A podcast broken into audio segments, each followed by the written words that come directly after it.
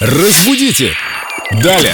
Сегодня у нас философский вопрос, так быть или не быть выражению имеет место быть. С нами Виктория Полякова, знаток русского языка, сейчас нам все растолкует. Вика, привет. Привет, друзья. Имеет место быть. О, как это избыточно.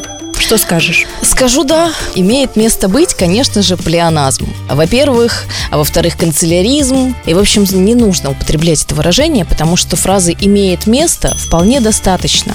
И, кстати говоря, раньше еще было такое выражение «имеет быть». Оно сейчас уже стало устаревшим, его уже не используют давно, но оно использовалось в значении «произойдет». То есть имеет место – это что-то в настоящем времени, а имеет быть – это в будущем времени. Возможно. Да, да, возможно, скорее всего произойдет. А кажется, что какая-то нелепица из глаголов. Да, кажется, что кто-то плохо знает русский язык, но надо запомнить, имеет место. Этих двух слов достаточно для того, чтобы вас поняли. Мы тебя поняли. Спасибо, Виктория. Имей место завтра.